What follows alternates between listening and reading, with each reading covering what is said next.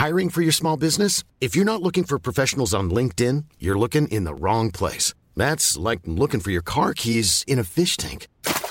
LinkedIn helps you hire professionals you can't find anywhere else, even those who aren't actively searching for a new job but might be open to the perfect role. In a given month, over 70% of LinkedIn users don't even visit other leading job sites. So start looking in the right place. With LinkedIn, you can hire professionals like a professional. Post your free job on linkedin.com slash people today.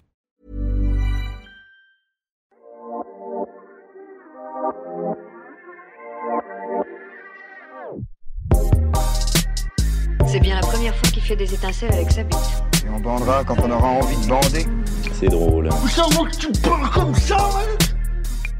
Un bonhomme, substantif masculin et adjectif, selon le dictionnaire, c'est un homme bon, vertueux, d'un comportement favorable, agréable à autrui. Alors pourquoi quand on entend? Ils vont voir si je suis pas un bonhomme On a l'impression que ça veut dire autre chose. Bonjour, c'est Victoire de la Maison Neuve et vous écoutez Bonhomme, le podcast sur les nouvelles masculinités du magazine GQ. Aujourd'hui, on reçoit l'humoriste, comédienne et chanteuse Camille Lelouch, qui nous offre à travers l'histoire de sa famille une définition émouvante du bonhomme. Pour moi, euh, mais alors c'est bizarre de dire ça parce que sinon ça n'a pas de sens, mais un bonhomme, euh, c'est quelqu'un qui porte ses couilles, je vais le dire très crûment, parce que c'est moi j'aime bien les, utiliser les bons mots. Et, mais en même temps, euh, les femmes sont des bonhommes également, et en fait c'est devenu vraiment comme une expression de dire à quelqu'un t'es un bonhomme, que ce soit un homme ou une femme, on dit voilà ce que t'as fait là, t'es un bonhomme. Et par exemple, c'est quand tu fais quoi? Enfin, porter ses couilles, c'est ça se Ouais, traduit comment? On va pas dire aux femmes, enfin une femme porter ses ovaires, mais parce que On peut. On peut, mais je trouve que, en fait, porter, c'est vraiment les couilles, tu sais, comme c'est ballant, si je puis me permettre. Forcément, ça a un petit poids, donc tu les portes. Parce que les ovaires, c'est compliqué de rentrer à l'intérieur. Oui. Enfin, c'est pas compliqué, mais, mais c'est plus, crois. c'est plus délicat.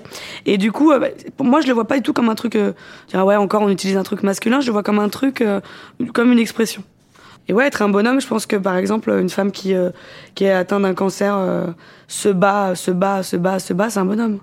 Une femme qui élève ses enfants euh, toute seule, c'est un bonhomme. Les, toutes ces femmes là qui sont des grandes sportives et, euh, et qui vont très très loin dans, le, dans leur enfin, évolution de carrière, ou que ce soit même dans l'artistique ou quoi, c'est des bonhommes. Il y a une notion d'effort du coup. Ouais, il y a un truc de même et puis euh, des choses difficiles à faire. Après, euh, franchement, ça peut être euh, adopté pour plein de situations et de métiers. Bah, ma mère, c'est un bonhomme, euh, tu vois. Vraiment, vraiment. Ma mère, c'est un bonhomme. C'est quel genre de bonhomme euh, ta mère? Ma mère, c'est un bonhomme sensible, c'est un bonhomme euh, un peu chieuse, un bonhomme chieuse. Je t'aime, maman, si tu écoutes ça. Mais ouais, c'est vrai, c'est une chieuse, mais dans le bon sens du terme. C'est la, c'est la gentille chieuse. Mais je suis moi-même une, une grande chieuse, mais je pense que c'est lié aussi à ma mère. Mais euh, ouais, c'est, elle a un très fort caractère. euh, elle l'a jamais rien dans la vie. Elle, elle nous a hyper bien élevés, euh, avec des grandes valeurs, beaucoup de tolérance. Elle donne des cours d'alphabétisation deux fois par semaine, euh, bénévolement, euh, à des parents qui ne savent pas lire, écrire, etc. C'est un bonhomme. Puis de ça, elle travaille à côté, elle fait des cours de peinture, elle fait de la poterie, elle fait plein de choses comme ça, mais c'est un bonhomme, elle est... T'avais des parents en couple qui t'ont élevé? Jusqu'à mes 11 ans, et ensuite mes parents ont divorcé. Donc j'étais beaucoup, beaucoup avec ma maman. Et puis un week-end sur deux, enfin tu sais, le basique Ouais. chez mon papa. Et toi, t'es un bonhomme? Ouais, moi je suis un bonhomme. Très clairement, on va pas... Sans aucune hésitation, je suis un bonhomme sur tout. T'as pris plus de ta mère là-dessus du coup? Ouais, ouais, j'ai pris de ma mère, j'ai pris de ma grand-mère, j'ai pris de mon grand-père aussi. Mon grand-père aussi, c'était un bonhomme. ça va être très chaud là. Ouais. Ah parce que ça te fait penser à ton grand-père. Non, et ça me ramène à mes grands-parents qui ont été déportés et qui sont des bonhommes, hein. tu vois, qui sont revenus des- de ces camps, qui ont eu ma mère, ma tante, et ensuite euh, ma mère m'a eu avec mon frère. Enfin, tu vois, on revient d'un- d'une histoire qui est, qui est violente et à la fois. euh, Donc, je suis forcément un bonhomme. Et puis, je crois aussi, pardon, hein, Ah non, mais écoute. que euh, tu vois ce truc de ce besoin moi que j'ai d'exister plus que la normale comme euh, comme les artistes en général je pense que c'est lié à cette histoire tu vois qui est très forte et qui euh, t'as des gens qui étaient dans des camps de concentration qui ne se sont jamais plaints de leur vie jamais jamais jamais mon grand-père il a écrit parce que je lui ai demandé de le faire je l'ai forcé à le faire parce que quand t'as vécu ça tu vois des morts tous les jours dans les camps tous les jours tous les jours tous les jours tous les jours quand tu reviens de ça, tu veux pas du tout en parler, puis t'es un peu dans le déni. Enfin, il y a un truc où tu veux pas. Surtout ma grand-mère. Ma grand-mère, elle en a jamais parlé. Je sais pas ce qui lui est arrivé. Ils étaient pense. pas ensemble euh, à ce moment-là? Non, parce que ma grand-mère euh, donc euh, était juive et mon grand-père était catholique résistant. Et donc ils s'étaient amoureux, et ça existe, un amour entre deux religions, hein, n'en déplaise.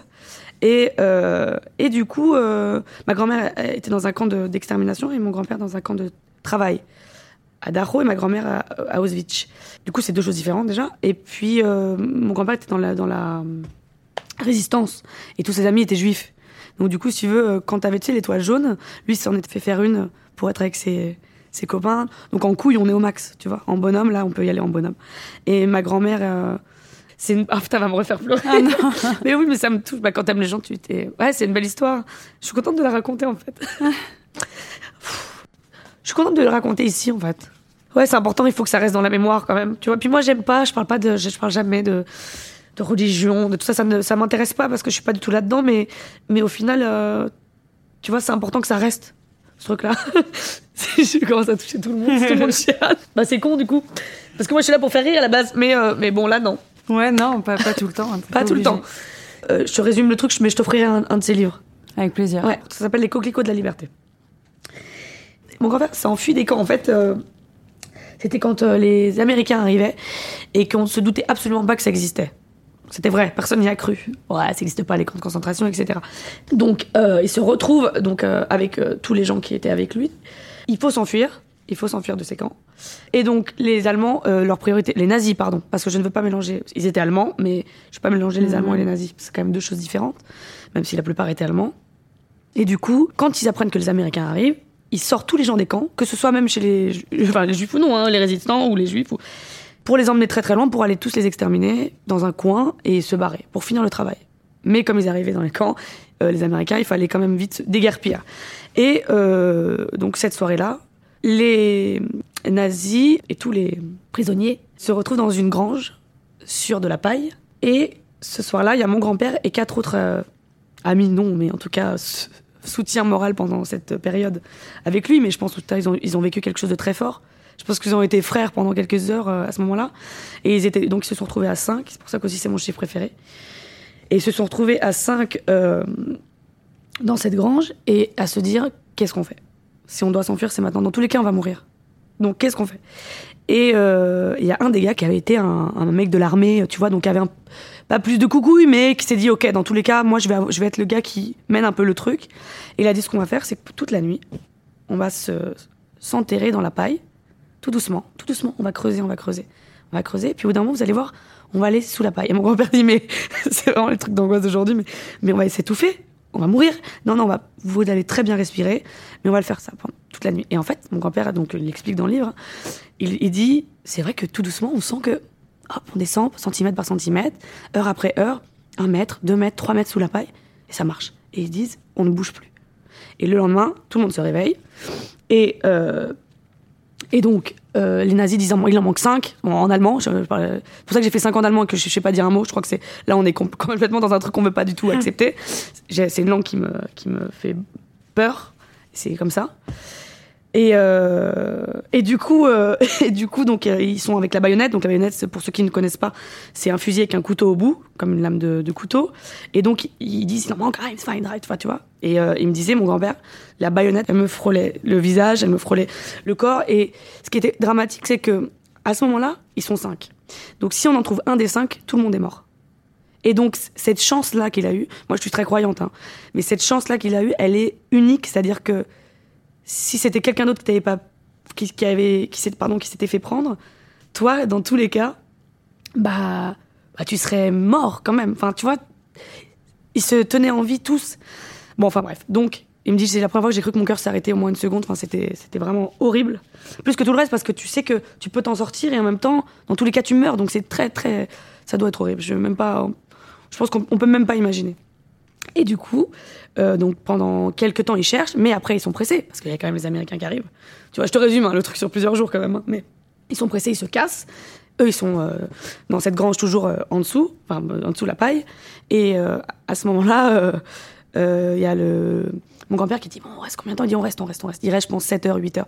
On bouge pas, on bouge pas, on bouge pas. Et au fur et à mesure, ils sortent tout doucement, tout doucement de la paille.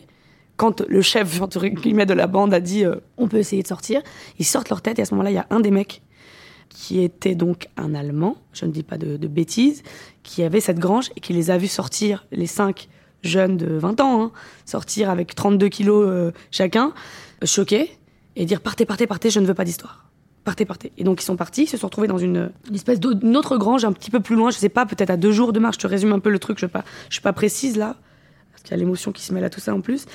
Ils se retrouvent dans une grange à dormir apparemment une journée entière parce qu'ils étaient épuisés. Puis quand t'as rien dans le ventre, t'es un squelette, forcément c'est compliqué. Ils se collaient. et- Je crois qu'ils se réchauffaient avec de la boue, ils me disaient, pour, euh, pour se réchauffer. Et c'était un été euh, où c'était un des seuls étés où il a neigé. Donc il faisait très froid, donc, comme par hasard. Et donc ils étaient avec leur tenue euh, bleue et blanche là. Ils sont dans cet endroit avec plein de boue, etc. Et ils entendent un tank arriver. Et mon grand-père, genre, tu sais, c'est comme le truc aujourd'hui, t'arrives à reconnaître un moteur de BM ou quoi. Lui, il arrivait à reconnaître, comme c'était leur mode quand t'es enfant, les tanks, c'était, c'était hyper actuel, dans leur génération en tout cas. Et il savait que c'était pas un tank euh, euh, nazi. Et du coup, il savait pas quel genre de tank c'était, mais en tout cas, il est sorti. Et il s'est retrouvé devant le tank. Et l'américain est sorti. Et il a vu mon grand-père, c'est quand même, on parle des chefs de guerre et tout. hein. Il s'est effondré. En gros, putain, ça existe vraiment. C'est là. Qu'est-ce que c'est que ce truc? Et entre-temps, ils arrivent à récupérer, à attraper un chef nazi. C'est quand même fou cette histoire.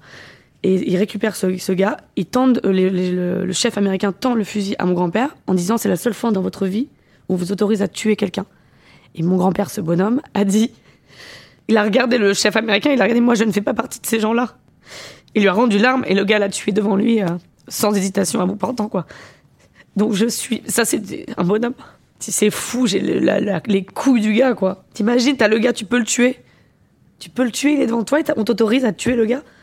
Et tu te dis non, la force. Tu viens de faire un an de camp de concentration en résistance. C'est-à-dire que t'aurais pu. En plus, ce qui est fou, là où c'est un autre bonhomme, c'est que quand il s'est enfui, parce que les, les nazis arrivaient avec ma grand-mère, la sœur de ma grand-mère et son futur beau-frère, donc ils étaient quatre. Quand ils sont enfuis, quand on savait que les nazis arrivaient, ils se sont tous enfuis. Pour, lui il pensait surtout à sa future femme, mais il savait pas, hein, ils étaient jeunes. hein. Et quand ils s'enfuient, ils avaient un, passeur pour aller jusqu'à la frontière d'Espagne, pour être libres. Et en fait, quand ils ont commencé à, y arriver presque, ils ont commencé à se faire tirer dessus. Et c'était la nuit, et mon grand-père est tombé du, bon côté du ravin de la ligne de démarcation avec euh, donc euh, son futur beau-frère, Julien. Et du mauvais côté, ma grand-mère est tombée avec sa sœur, ma tante. Et en fait, le lendemain, quand ils se, sont euh, donc réveillés dans la lumière, ils se sont dit on bouge pas, on verra bien demain. Ils sont sortis de leur truc où ils étaient, ils tombés euh, de, de très haut en plus. Ils ont vu au loin donc ma grand-mère, ma tante, qui était donc prise, et ils se sont regardés. Ils étaient, ils étaient déjà libres. Mais tu vois tes deux sœurs et tu vois ta femme et ça c'est déjà un truc de bonhomme. Et ils sont allés, ils étaient libres, ils étaient libres. Quand ils sont allés se repasser de l'autre côté. En fait, bon, ils sont allés se faire prendre, Ouais. se faire, euh, ils sont allés Pour se pas rendre- séparer. Pour pas séparer.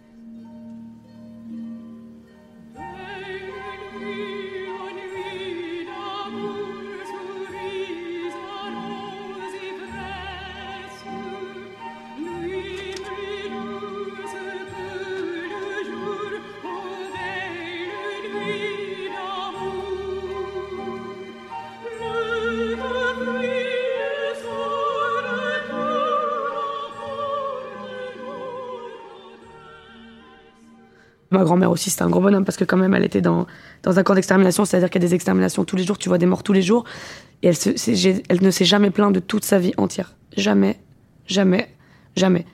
Pas, pas une plainte, pas une seule plainte. Et moi, je trouve que je me plains énormément euh, pour des choses. euh, D'ailleurs, ça me rappelle quand je, quand je parle de ça, des des trucs des fois qui sont, qui sont nuls, et je me dis putain, mais t'es vraiment une merde, tu vois, de de te plaindre pour des trucs mais inutiles. Tu viens d'une famille qui ne s'est jamais plainte, enfin tu vois. Jamais, jamais, du coup, t'as pas le choix, toi, que d'être un bonhomme. Mais ça fout une pression aussi quand tu vois ce qu'ont pu endurer. J'ai pas le choix aussi, t'as raison. Ouais, quand tu vois ce qu'ont pu endurer les gens de ta famille, te dire, Ouais. ok, moi j'ai. J'ai pas le choix, ouais. c'est vrai. Et puis le fait de vouloir exister, plus que la normale, c'est lié à ça, je pense inconsciemment. C'est de la psychologie un peu, mais euh, besoin d'avoir beaucoup d'amour, besoin d'être sur scène, de- d'être avec les gens. C'est euh, c'est un besoin qui est viscéral. Je sens que c'est viscéral. Si je suis pas sur scène, si je vois pas les gens, si je, je que ce soit en tant que chanteuse ou en tant qu'humoriste ou même au cinéma, tu vois, j'ai besoin de- d'exister. euh, sinon, je, je sombre. Justement, t'étais comment quand t'étais enfant? T'as toujours senti ça? Ah, j'ai des vidéos de moi à 4 ans. J'ai besoin d'être là. Je, je fais la danse classique, mais je suis nulle à chier, tu vois. J'ai 4 ans, j'ai juste le tutu qui me va, quoi, tu vois. Oh, nul, et puis je veux. Maman, regarde, regarde, regarde. Oui, Camille, je t'ai vu. Oui, mais regarde, là, j'ai un nouveau pas. C'était trop, quoi. Mais alors que, du coup, euh, bah, je pense que c'est viscéral. C'est un truc qui est inconscient. T'es l'aîné, t'as un frère. Ouais, j'ai un petit frère de 30 ans. Il va avoir 30 ans, là. qui est ma petite beauté d'amour. Et du coup, vous êtes différents. euh, je- je- tu me vois venir avec le rapport fille-garçon, Ouais, la ouais. différence. Vous êtes plutôt Mon frère, c'est un bonhomme aussi. Ouais, c'est un bonhomme, et c'est la, la douce, c'est la douceur incarnée. C'est la douceur, c'est le, c'est la délicatesse. Il est chef cuisinier. Il est ultra timide, mais on a le même humour. Il est, il est hilarant. Et il est, c'est- il, il tient de ma, ma mamie et de mon grand-père, mais ma mamie, il avait une connexion très forte avec ma grand-mère. De, il se plaint jamais aussi. Il a, il a ce truc. Il a cette bonté, il, a cette aura. Tu vois, c'est sur lui. Ce truc-là, il est protégé partout. Et je préfère que ce soit lui qui soit protégé que moi, parce que je, il y a toujours un de toute façon des deux qui morfle. Mais lui, mais je, tout, tout, mes ondes, mes trucs positifs, je le mets sur lui. C'est quelqu'un qu'on ne peut pas ne pas aimer. Tu vois, dans tout ce qu'il fait. C'est impossible. Il y a des gens comme ça. Et ma grand-mère, elle avait ça. Elle avait ce truc-là. Moi, j'avais plus le truc de mon grand-père. De, on est un peu casse-couille. Genre la fourchette, là, excuse-moi, il y a une petite trace, hop. On est très. ex- L'exigence, c'est l'exigence aussi. Beaucoup. Ça, je la tiens aussi de mon papy. Au resto, il emmerdait tout le monde tout le temps. Mais, euh, mais ouais, c'est. Ah, Il y a quand même pas mal de bonhommes dans, ma famille. J'ai ma tante aussi qui est un bonhomme. Ma tante, la sœur de ma maman, qui a un cancer du sein. Il y a. Qui, sait- qui, l'a- tu vois, elle est en, en rémission, quoi. Tu vois, ça fait deux ans et. Et, euh, elle s'est jamais plaint. J'ai- Elle voulait pas qu'on la voie pendant tout le long. On l'a vue juste. Juste les cheveux courts un peu. C'est que des bonhommes, en fait. C'est dingue. C'est fou. Je suis vraiment. C'est important, en fait. T'apprends à c'est- bonne école, même si Ouais. ça implique qu'il y ait eu des, enfin, il y a des, des choses malheureuses Ouais. qui ont été vécues. Mais en tout cas, ouais, je pense qu'on est des bonhommes. Je pense que je suis vraiment un bonhomme aussi. Et euh, tu te souviens quand tu étais petite, euh, avec ton frère ou pas, est-ce que vous aviez des références de célébrités ou de modèles euh, Bah, à moi, mon modèle, c'était Likaku. Bon, voilà, c'est. Bah, j'aimais, j'aimais, euh, j'aimais sa fragilité. Déjà jeune, je le voyais. Ça, c'était grâce à mon intelligence. hein. Mais euh, non, mais jeune, je voyais qu'il était, euh, il était triste. Et c'était un clown en fait. Et les clowns, c'est, des, gens qui sont tristes. Et du coup, euh, caché par ces personnages, justement, toute cette tristesse, cet appel à l'aide pour pour ce qu'il était, j'aurais adoré le connaître. Et j'aurais adoré connaître Edith Piaf aussi. J'aime bien les gens abîmés. C'est les gens qui me touchent le plus. C'est très bizarre. Parce que c'est les gens qui, qui ne peuvent pas faire autre chose que ce métier-là. Et ils n'ont pas le choix de vivre euh, avec ces souffrances si ils arrivent, c'est très bizarre cette phrase, à, à faire leur métier. Ça veut dire que, en gros, je dis ils pour pas dire moi, hein. mais je pense que tu, ils souffrent toute leur vie, toute leur vie, peu importe ce qui se passe, même s'il y a des jolies choses.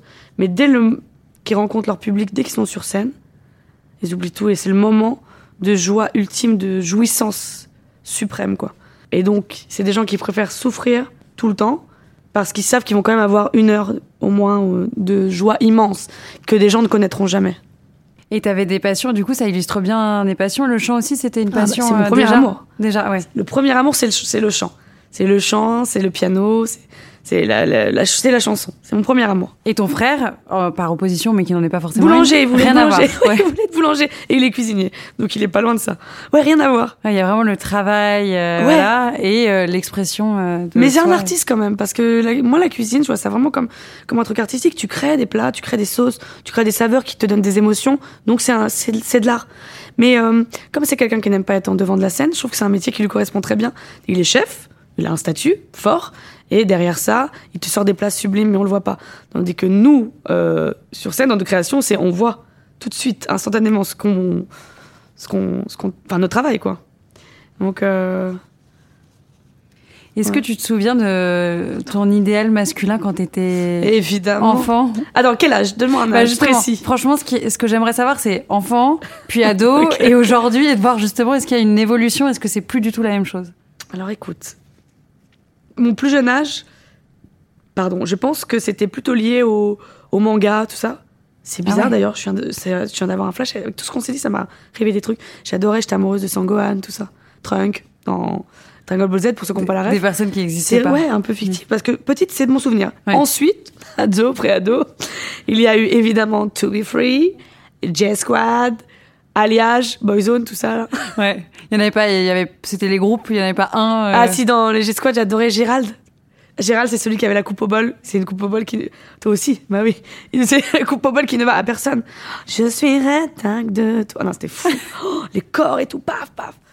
Alors qu'aujourd'hui, ça m'excite pas du tout, ce genre de corps. Mais, euh, mais ouais, ouais, ça, c'était ouf. Ouais, les groupes, les groupes. Et puis après, euh, évidemment, dans les, dans C'était les très acteurs. torse nu, Ouais. euh, pas, pas de poils. En fait, c'est de la Ouais. virilité très. Nul, nul. Enfin, en tout cas, c'était plus Ah, ambigu Aujourd'hui, moi, que- j'aime les poils, j'aime Ah le, j'aime le, le bourrelet. euh, ouais, Ça me rassure, j'aime les nounours, moi. Voilà, peut-être que les gens vont être surpris. Mais du coup, ça veut dire que ta vision des hommes a changé aussi au cours de ta vie. Totalement, mais, mais, mais même déjà jeune, déjà très jeune. J'ai jamais été. euh, J'aurais pu être avec des mecs. Alors, je dis pas que j'ai pas été avec des mecs très très beaux et gaulés, hein. j'ai eu, j'ai eu. Mais euh, c'était plus comme ça.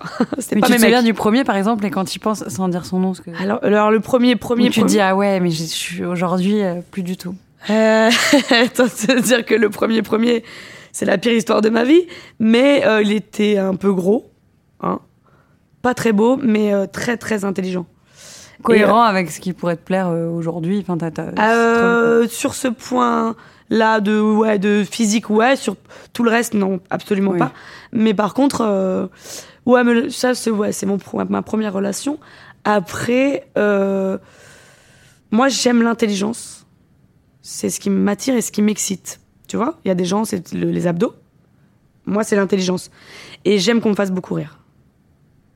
C'est facile de, de m'avoir avec beaucoup d'humour. Et toi, à l'inverse, tu, tu tentes l'humour pour séduire? Moi, très honnêtement, sans aucune prétention, j'ai beaucoup séduit avec ma musique. Ouais. J'ai pas besoin de me mettre à poil, je chantais une chanson, Et c'était bon. c'était bon. et, et puis euh, mon humour. Et j'ai souvent euh, pu me permettre d'avoir des, ah, des, des trucs rigolos, hein, des flirts, euh, où les nanas qui auraient voulu avoir ce gars me disaient Mais comment t'as fait? Bah, je t'emmerde en fait. Comment j'ai fait Tu n'as pas ma mon charisme et mon humour Non, mais c'est drôle ce truc-là. En fait, les mecs, c'est comme les nanas, ils aiment, ils aiment rire, ils aiment euh, euh, l'intelligence, ces trucs-là. Parce que l'intelligence, elle est pas liée. Pour moi, un télo, c'est pas intelligence. Moi, les intellos, je les aime pas, ils m'emmerdent. Bah, c'est pas, je les aime pas, ils c'est pas, que je les aime pas, pardon. Mais ils m'emmerdent. Arrête. ah, En fait, il y a des intellos partout. hein. Des intellos dans l'humour, il y a des intellos en politique, il y a des intellos dans, dans l'art. J'aime les. C'est trop calculé pour moi. Plus de simplicité. Moi, j'aime les gens intelligents. Les gens intelligents, c'est différent. Les gens intelligents, c'est les gens raffinés, subtils, qui sont dans l'instinct, tu vois, dans le moment. Ils sont pas dans le calcul. Même dans la musique, il y a des intellos de la musique. Ça m'insupporte, tu vois.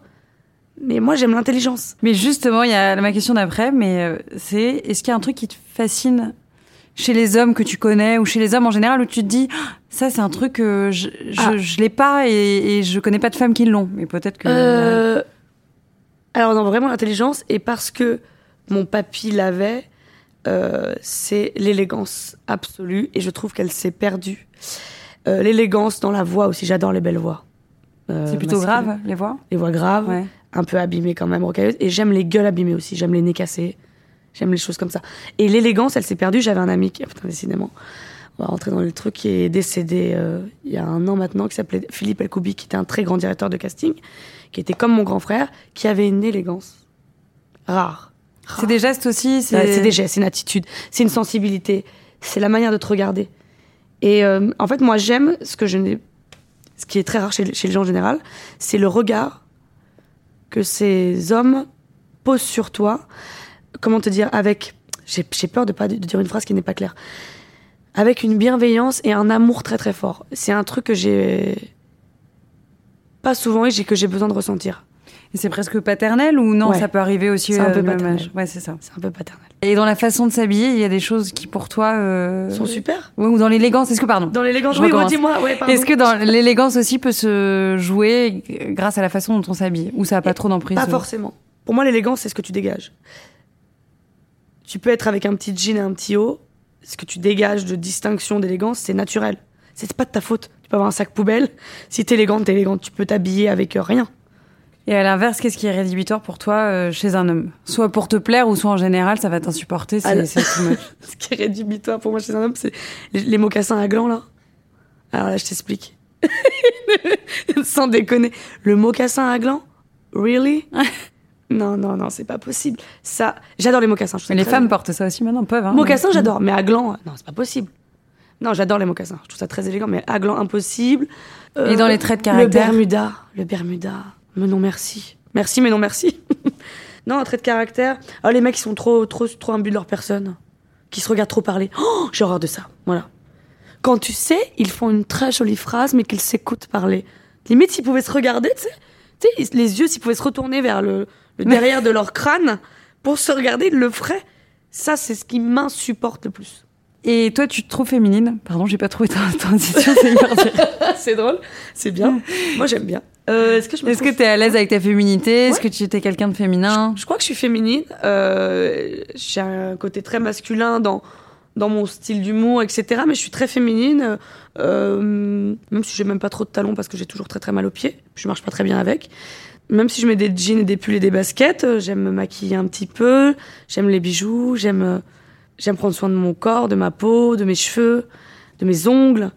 Euh, je pense que je suis très féminine, ouais. Et est-ce qu'à l'inverse, il y a des particularités que t'as qui sont considérées communément comme euh, masculines? Ouais, très masculin. Bah, je pense qu'en vrai, c'est pour ça que ça te dérange aujourd'hui, et ça ne doit pas être masculin. C'est ma, c'est quand je suis grossière, tu vois. Si moi j'ai envie de dire couille, je dis couille, parce qu'on dit couille. Je vais pas dire à chaque fois testicules. Enfin, tu vois, à un moment donné, c'est pas drôle testicule. Couille, c'est que. Moi, j'aime les, j'aime les mots avec des impulsions. Connard, connerie, tu vois. Putain. J'ai pas envie de dire zut, flûte. Oh mince alors. Non, non, on s'emmerde, je trouve. Tu vois, mince. On s'ennuie, tu vois. Mais On te le reproche ça, par exemple, de, de- d'avoir Bah, des- les gens qui m'adorent, non, pas du tout, ils adorent. Parce que la grossièreté, c'est. euh, pff, ce que je dis, c'est des mots. Et je dégage, je suis ni grossière ni vulgaire dans, dans, dans qui je suis. Et parfois, c'est justifié. Ouais, et puis la grossièreté, moi, j'ai- ma mère, elle a horreur de ça, tu vois. Arrête de dire putain tout le temps. hein. Ouais, mais c'est comme ça, en fait. Et euh, ça l'emmerde encore aujourd'hui. ça l'embête. Encore aujourd'hui, mais j'aime les gros mots, désolé. Après, la vulgarité, c'est autre chose. Et je ne crois pas du tout l'être. Alors évidemment, quand t'as des mecs qui viennent me voir sur scène, euh, qui voient une nana faire une patte de chameau pour expliquer qu'il faut que ça disparaisse définitivement, ou euh, je dis, je sais plus ce que je dis, bah, je dis chier peut-être, trois fois. Et, et du coup, ça les embête parce que je suis une femme. Quand c'est un homme, on dit, ah, il a du caractère, t'as vu, ah, il, en, il, en- il envoie sur scène. Et quand t'es une femme, on dit, elle a dit euh, chier, elle est, elle est vulgaire. Tout de suite. Donc il faut que ça change. Donc c'est ce côté-là, peut-être. Il y a des choses que t'envies aux hommes? Pas du tout, rien. Qu'est-ce que j'envie aux hommes? Non, le seul truc, c'est. euh, on l'avait posé dans une autre interview, c'est qu'est-ce que je ferais si j'étais un homme une journée? Et franchement, j'adorerais au moins une fois avoir un kiki. Mais euh, un beau kiki, hein Du kikounet, quoi, tu vois mais euh, avec quand même plutôt l'été avec un short ballant parce que j'aimerais pas avoir quand même un truc énorme coincé entre mes jambes parce que ça rien que pour ça je suis très heureuse d'être une femme. J'ai pas du tout envie. Juste pour euh, faire pipi tu sais debout euh, dans un coin. La toucher aussi peut-être me masturber. C'est rigolo tu vois et faire l'amour. Voir ce que ça ça procure, procure euh, tu vois ce truc là et euh, ouais mais sinon j'ai envie que dalle. Alors là pour le coup ouais je sais pas. Non j'envie rien Est-ce que c'est c'est peut-être cliché ce que je vais dire, mais on a l'impression qu'il faut un côté bonhomme ou un peu garçon manqué dans l'humour pour euh, les femmes pour se démarquer. Enfin, on en voit beaucoup des femmes qui ont une grande gueule, qui Ouais. ont une attitude euh, confiante, qui ont pas peur de dire des gros mots, qui ont pas peur euh, de bouger leur corps dans des positions pas avantageuses. Ouais. Il y en a plein des femmes comme Ouais, ça dans la vraie sûr. vie. Mais souvent dans l'humour, est-ce que Enfin, il faut peut-être plus euh, jouer des coups, de peut-être plus porter ses couilles, comme tu dis? Je pense que oui. Je pense que oui. Et c'est pas cliché, c'est très vrai ce que tu dis.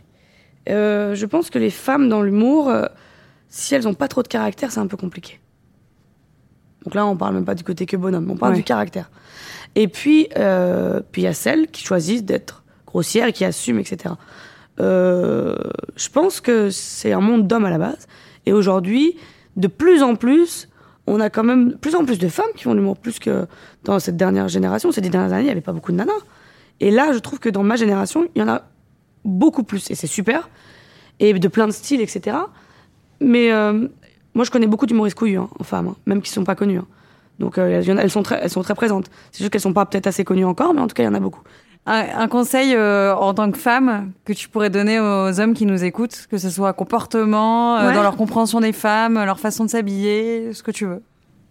Écoutez-nous plus et vous verrez qu'en fait on est assez on est fait l'un pour l'autre à la base. hein.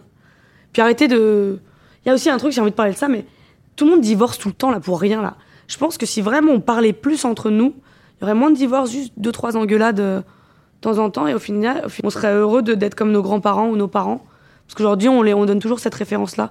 On peut peut-être donner notre référence à nous et elle serait aussi belle quoi, tu vois. Voilà.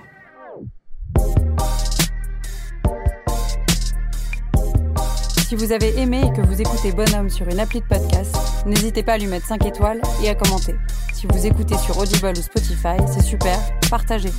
Si vous écoutez sur YouTube, vous pouvez liker, partager et commenter. On prendra le temps de vous répondre. C'était Victoire de la Maison Neuve et on se retrouve dans deux semaines pour un prochain épisode de Bonhomme. À bientôt!